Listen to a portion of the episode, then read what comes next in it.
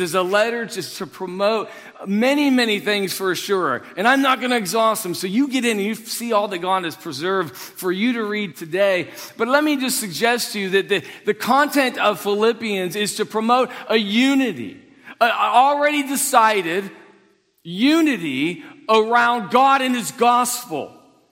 And the outcome, the product of that is an incredible joy that is unmatched by anything. Now, now think with me for just a minute. When you consider the idea of joy, what has really given you joy recently? Maybe it was that cup of coffee and that Hershey's kiss. And those can be delightful. And by the way, those are affectionately called vitamins in my world. But when you, when you think about what gives you joy on a regular basis, it can be a cup of coffee. And there's nothing wrong with being glad for a cup of coffee in the morning. And that could be especially appreciated by the spouse who wants you to wake up a little bit. But, but you think about the things that bring you joy. There are a lot of things. I'm very glad that there is a roof over our head that prevented six inches of snow from falling on us. I'm very appreciative of a furnace that's working. You're more appreciative when they go out. It's quite cold. There's lots of temporal things that are very, we're very glad for. But in the church, what is it that brings us joy? Hey, I'm looking for the restrooms to be finished, some plumbing to be done. We all are, right? We all want the aesthetics to come together, and Josh and the team have done a fabulous job, and there's still work being done. There are nice things within the church house that we appreciate and look forward to. But the joy that must unite us and keep us together has got to be who we are in Christ, the Lord Jesus Christ Himself. And I would even say the work of the church, the gospel. And when that is taking place, I really do believe that whatever personal squabbles exist within the church can easily be forgotten because there's a greater purpose in our lives. I have been in the churches. I have heard the stories. The color of the carpet separates many people. The furnishings that are there the arguments, the one ups, someone getting slighted, not being recognized.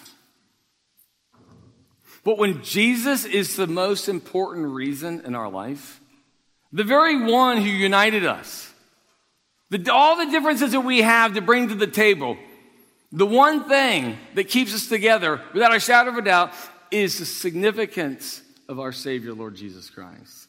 That everything else falls aside. Philippians.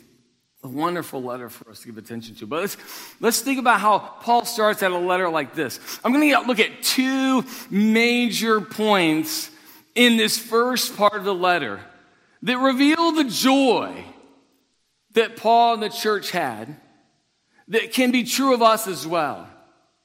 A right recognition of people and a right prayer life.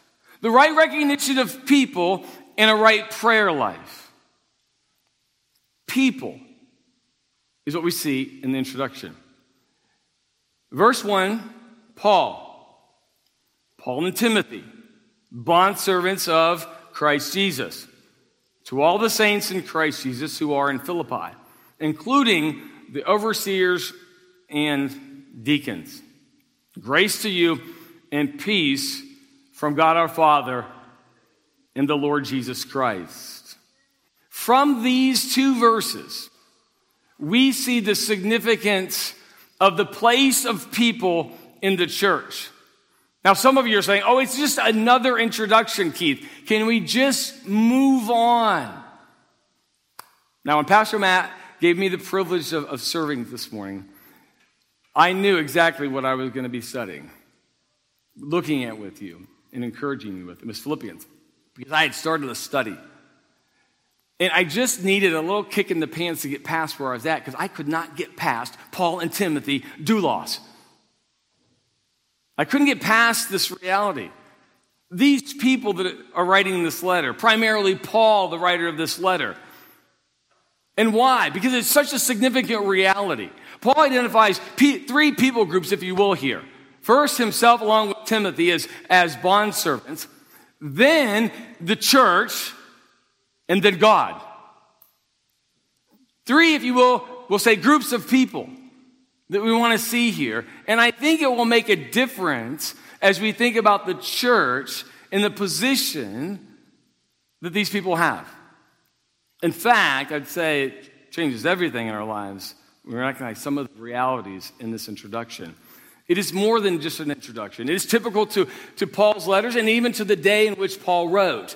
But I think that when we look at this, we are kind of find a little bit of challenge and encouragement at the same time, and maybe even a promotion of how to be in the future. So then, Paul and Timothy, bondservants, bondservants of Christ Jesus. Now, we know, probably if you look at various translations in this room, some of you have bondservant. A raise of hand for bondservant. You have a translation bondservant. Okay. Anybody else have their translation of a servant? Okay. Anybody have a translation of slave? A couple of them. Okay. Okay. Now, slave in our day, tough topic, right? Come on, let's be honest. Tough topic. Slavery, critical race theory, separation. All right. Based upon skin color. By the way, um, parents, um, I teach the tweeners class. The tweeners class, the affectionately called tweeners class, that's junior high age. And we also are doing a Sunday school hour teaching on critical race theory. Uh, we started out speaking about um, seeking unity, the biblical view of people being united. What are the differences? What keeps us separated? And we went to Genesis chapter 1. And we read about the creation of man, God choosing to make man in his own image. And I asked the children, I said, can you, after we read the passage, can you help me understand what color eyes Adam had? Size foot he had, color skin he had. Guess what we couldn't find? Nada. Didn't have it there. When we look at what is it that divides people, it is opinions we have of one another, certainly, and oftentimes it's how we view one another. I'm better than you. It's true. In our class, we talked about the, we're talking about what is, though, that brings us together rather than separates us. And that is the gospel of Jesus Christ and embracing of Jesus as your personal Lord and Savior. CRT, come to the, to the Sunday morning hour and learn more and have that discussion. But this is a hard word these days. Note here Paul and Timothy. Now, Paul is the writer. Timothy is a close companion, obviously, a son of his in the faith. He came to, to Christ um, to some extent through Paul's ministry and grew there and became a servant, a missionary along with Paul, an entrusted one in which uh, Paul traveled with, and in which the Philippian churches knew very well. And, so, Paul, though being the primary writer, but knowing uh, they, they would be aware of Timothy, includes him as he's uh, likely having some togetherness in the reality of their relationship with the church. But, but they, he refers to themselves as bond servants, slaves, servants. A willful title, a desired title, a recognition of any slave as they're subject to the one who is superior to them. In any culture, in any time, there's always been this reality of subservience, of one way or another. Some of you go to work nine to five, Monday through Friday. Am I right? Some of you? And you consider yourself sometimes a slave to whoever's writing the paycheck, right? That is, a, that is definitely an under reality. It doesn't compare to what the world has known throughout its existence of slavery. Now, I'm not going to get to the nth degree. That's why we've been given a Sunday school hour to it. But the reality is, in Paul's mind, he had a privileged position to be a, a servant to the church, a bond servant of God, a willful choice to be under the superiority of Christ. This is what it meant to Paul. In fact, some people have said that the reality of a bondservant in this understanding here is a willful su- submission to, a subservience to one who is greater, a will, a want to.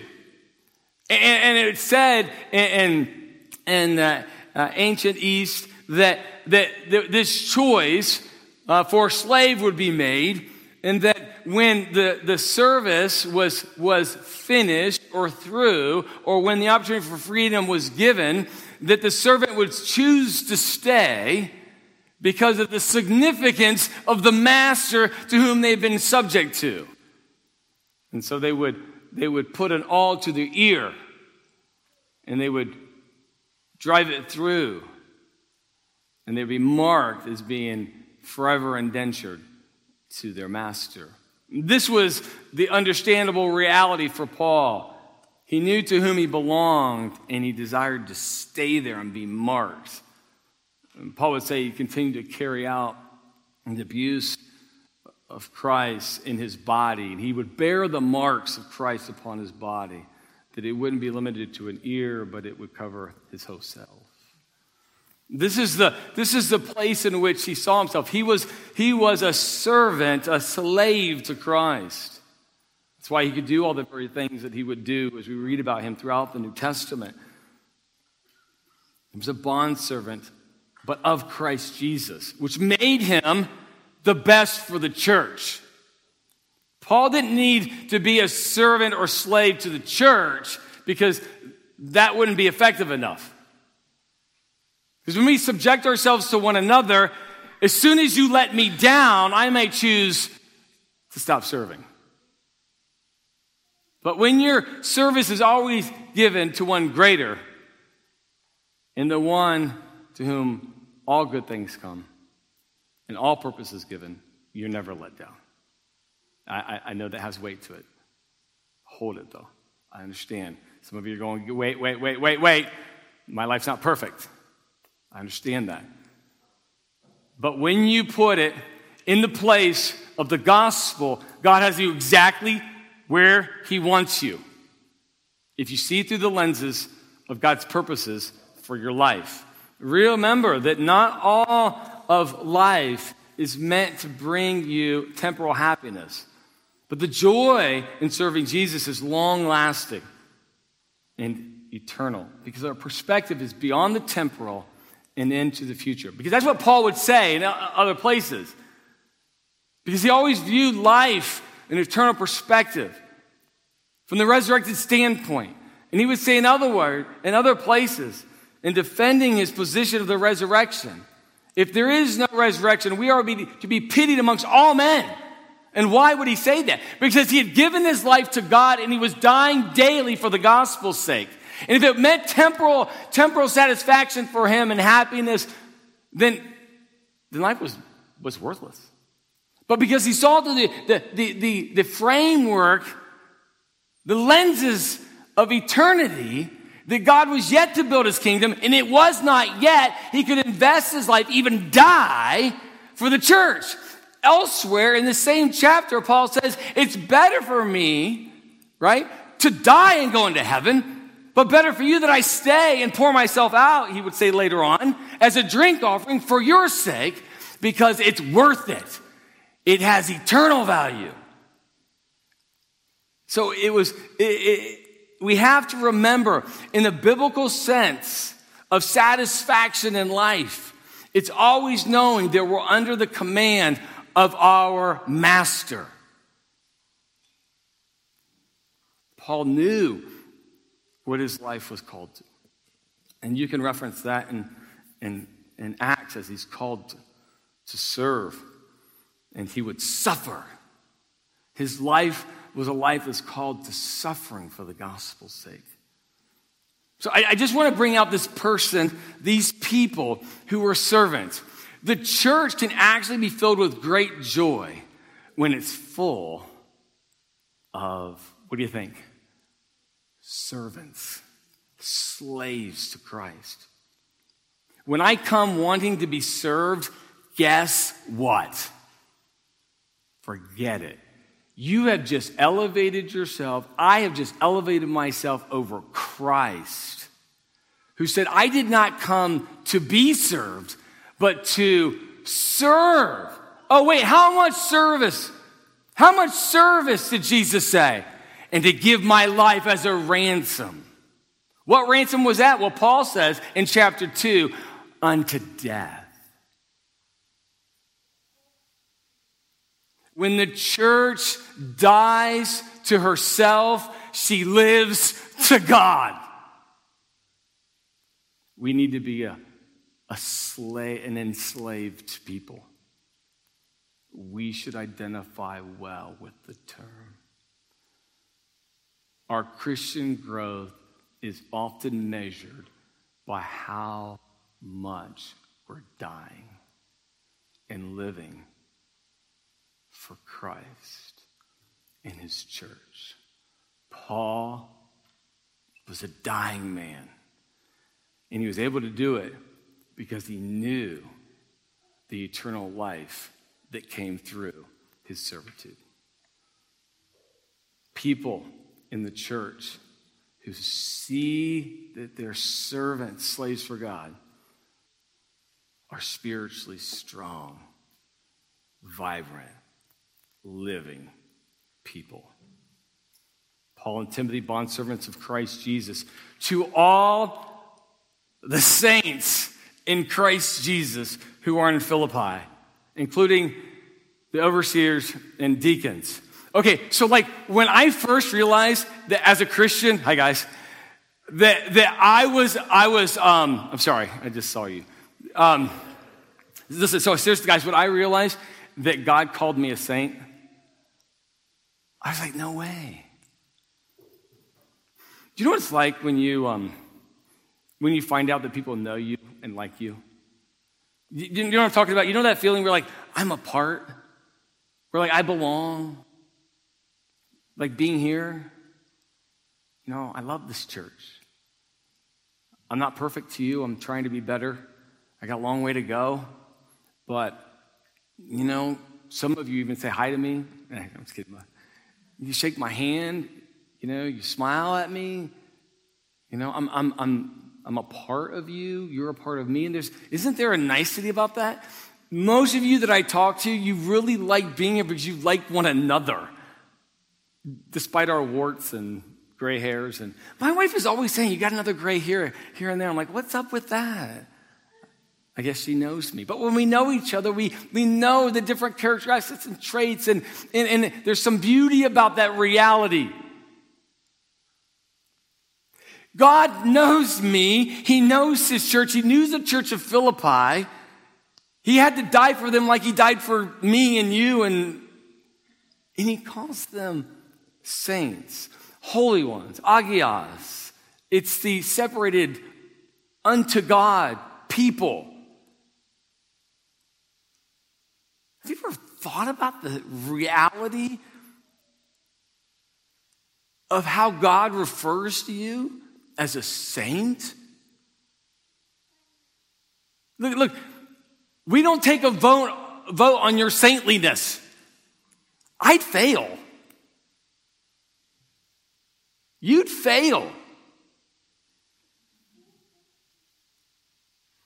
By the way, one of the things I, I told you I was going to not follow my notes, right? One of, the, one of the things, I don't just want you to maybe be intrigued by the introduction of Philippians and read it. I want you to ask yourself a question right now. Because one of the purposes to look at this passage today is to ask yourself are you a saint? Are you a holy one separated unto God?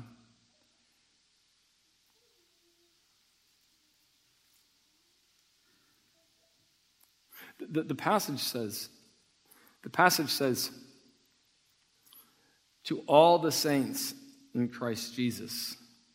So I'm not talking about saint, like if we could compare you next to the person you're sitting next to, because you you, know who you're sitting next to. You don't even have to gla- glance at them and you're like, I'm better than them.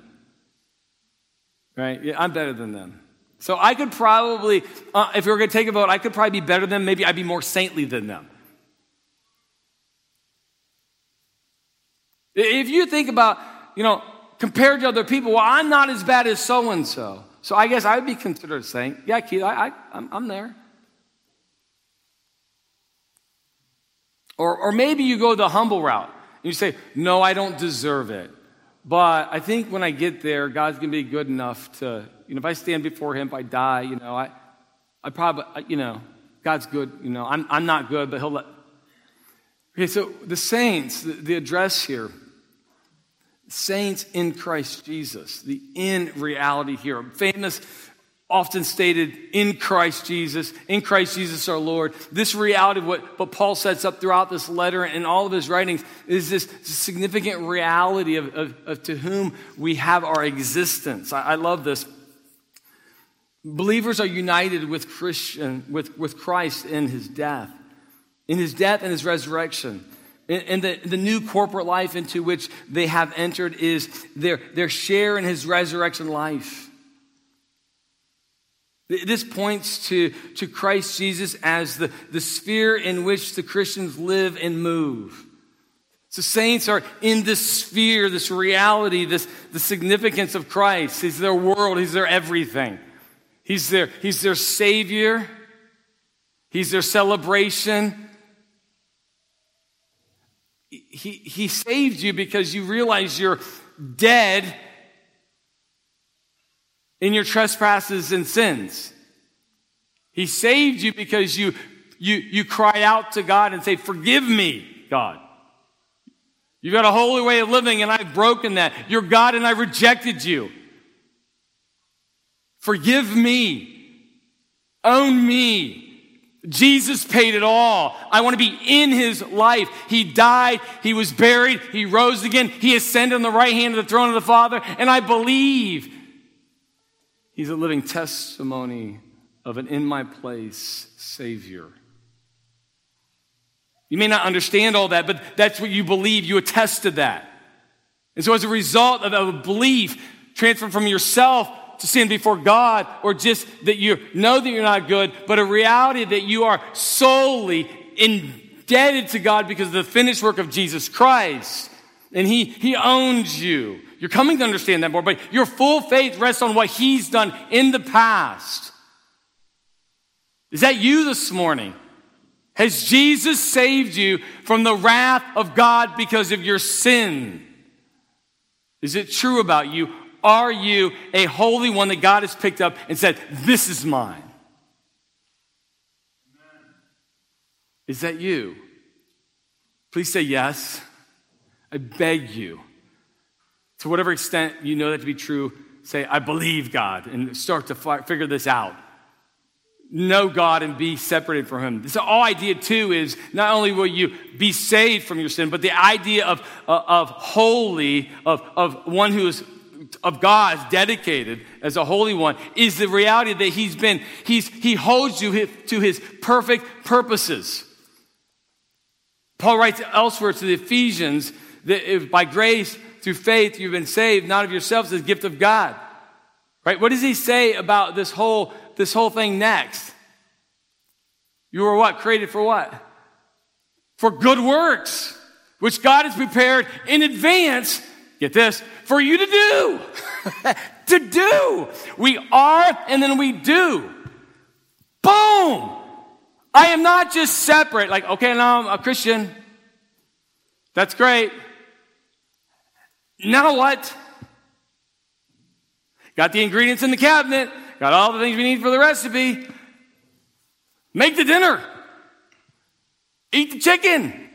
The point is, is that you have everything being drawn to God to be, get this, everything that He made for you to be since the foundation of the world. It's not like, oh, yeah, I got, uh, Keith decided he wants to be a Christian now. Um, I got to think of something good for him to do. No, he know me, knew me, chose me, and has something for me to do, and it's an action oriented relationship. Boom. Think about it. If you're sad about your station in life, remember this very fact, if we don't get any further this morning, that God has set you apart in Christ Jesus for good works. You are a saint in Christ Jesus. Purpose. You want to be driven this morning? Be driven by that reality. And scope your, and have your mind your scope set on doing the things that God says in black and white, and all the other details work themselves out. You'll be amazed on your desires changing once you submit to the black and whites. It's amazing. I'm sorry, I'm, I'm just excited about this, and I knew I wouldn't get very far in this sermon, but um, maybe I'll be asked to come back again. I don't know. We'll see. Um, to Paul and Timothy, bondservants of Christ Jesus, to all the saints in, in Christ Jesus. I just can't get over that. Now, they're in Philippi, modern day Turkey. This is um, across the Aegean Sea, kind of, kind of um, northwest, if you will, um, from um, Jerusalem. It is um, church which um, Paul knew well, having uh, started and thing ministering with it, um, visited many times on his missionary journeys. And um, he, he's not just content with, you know, this letter being that which the, the church general understands, because there are really directives in this that the, the overseers and the deacons need to keep in mind, the pastors, the, the deacons need to keep in mind. And what we see in there is the united reality, which Paul writes. He wants everybody to get it. Everybody. It's like he just keeps throwing these lassos out and he keeps saying, you'll see it, all of you, all of you, all of you. So everybody listen up. And here's what's great about this church that, that the leadership does not separate itself from you. Let me just give you a real clear indication of that. And I'm going to maybe be, maybe this is wrong. I, well, it's not wrong. I wouldn't do it. But where's Pastor Chris sitting right now? Where's Pastor Chris? Wait, wave your hand. He's over here. He's amongst you, not separate from you. The diff- distance between pew and pulpit is short. Can I get a hearty amen for that? Amen. We don't need a distance between us. We need a commonality. And you know what our commonality is, guys? It's Christ. Right? I'm a learner. I'm a servant. And we're in this together. With people like that working together, how can we go wrong? Do you understand what I'm saying? And I think what, what Paul is communicating, this is, this is my hopefully sanctified imagination, that he's just really saying, okay, everybody's got to pay attention to this. As I write, as I read, as I talk to you. All right? And so, so Paul and, and Timothy, bond servants of Christ. What, am I, what time am I supposed to be done, Pastor Chris? I, I always forget. I just listen until I told to go. But right now? All right. Seriously, when I come, I just, when they say amen and Dale says go, then I go. And I've chased my kids all over the place. Um, don't hold it against me. Um, so, so here, he, he also brings out a really big point in verse 2. So we've seen people, we've seen servants, we, we've seen saints. Now, now, the people, the powerful people of verse 2. Grace to you and peace from God our Father and the Lord Jesus Christ. So if we did a word search, I said circle the powerful people in this verse. You would be dutiful Sunday school students to circle, right? God our Father and the Lord Jesus Christ. This is from which, this is, this is the source of grace and, and peace, right? Uh, Paul, Paul, when he's writing this letter, it is a common opening theme, but there is no commonality to grace and peace which we should go ho hum about. I mean, grace and peace originate in God. You know what grace is, right? You getting what you don't deserve, right? It's, it's I get the goodness of God. I didn't earn that. I didn't get that. That's not, a, that's not something that I had coming to me because I'm just that kind of a guy. If I got coming to me what I deserve, y'all would be like way far away, right? Lightning bolts have a lot of energy. You, wouldn't want to be too close to me. Somebody say they're glad for grace this morning. Now, let's be careful. All good things come from God. I know that. But God's grace is not wrapped up into a, in a dress, a job, a spouse. Now, those, those are grace gifts from God. I get it. But I think when, when grace is spoken about in, in, in the Word of God, think about the reality that that grace is a spiritual grace, predominantly. All right? That gives us a proper perspective on our, our dress and our spouse and everything else, even our job underneath that. peace. Sometimes defining words are best done when we think about the opposite.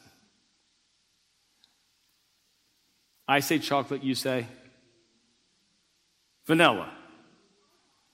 Uh, I say I say snow, you say sun. Some people are working with me here. This is a hard start for the next one. So I say peace, you say. You say war.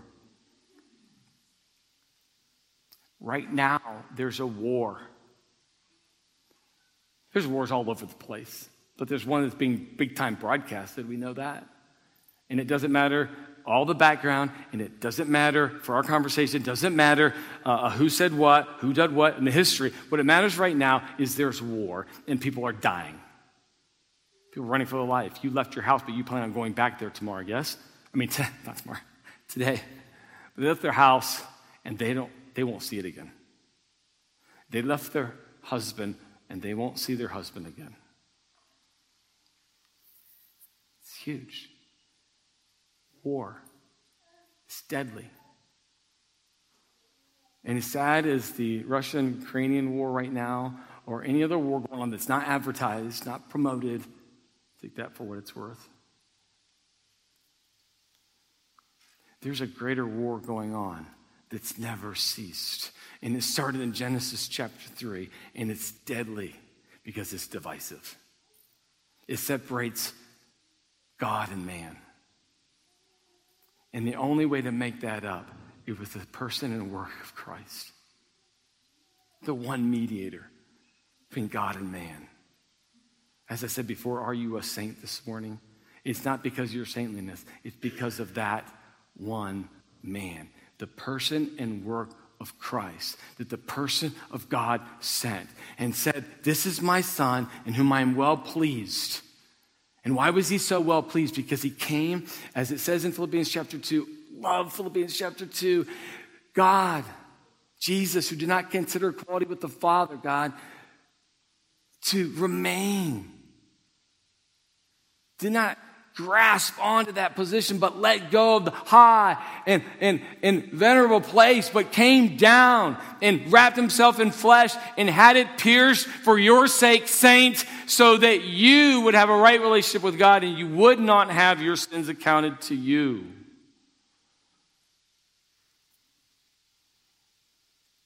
Proper understanding of these roles of these people in the Church of Sovereign Grace Chapel will keep her full, full, overflowing in abundance in joy.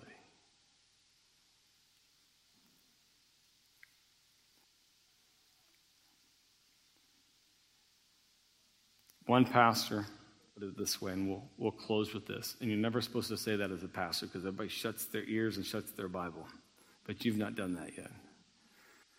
One pastor put it this way it's real simplistic. You have simple people here, I'm a simple person. Sometimes too complex. Here's simple joy. See it with me, vertically written, in an acronym. With this understanding J, what do you suppose J stands for? Jesus. Jesus. Y, two spaces down, stands for y'all.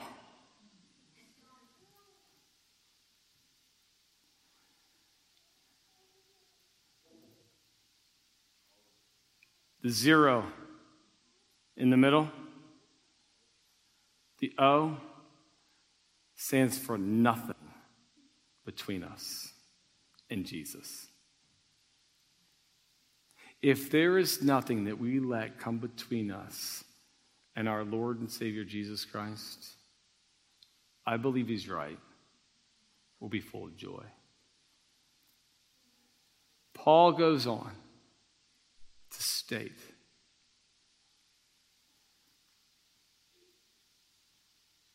that he was so blessed by the church, full of joy because they embrace the person and even his work and even the ongoing work that he commissioned the church with the gospel of Jesus Christ.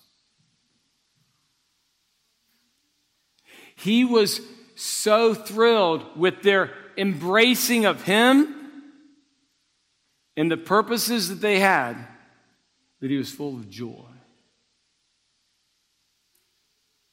He knew that the church loved one another, but they would continue need to continue to love one another, and they would do that with their priorities right as they had it to that point. Folks, we can not, not let anything come between us and our Lord in his great work. We will battle one another when we forget to whom we belong and what he has told us to do. If you want to have joy and keep joy and have joy abounds, keep the charge in mind. Keep Jesus where he belongs in all of our lives. Let's pray together.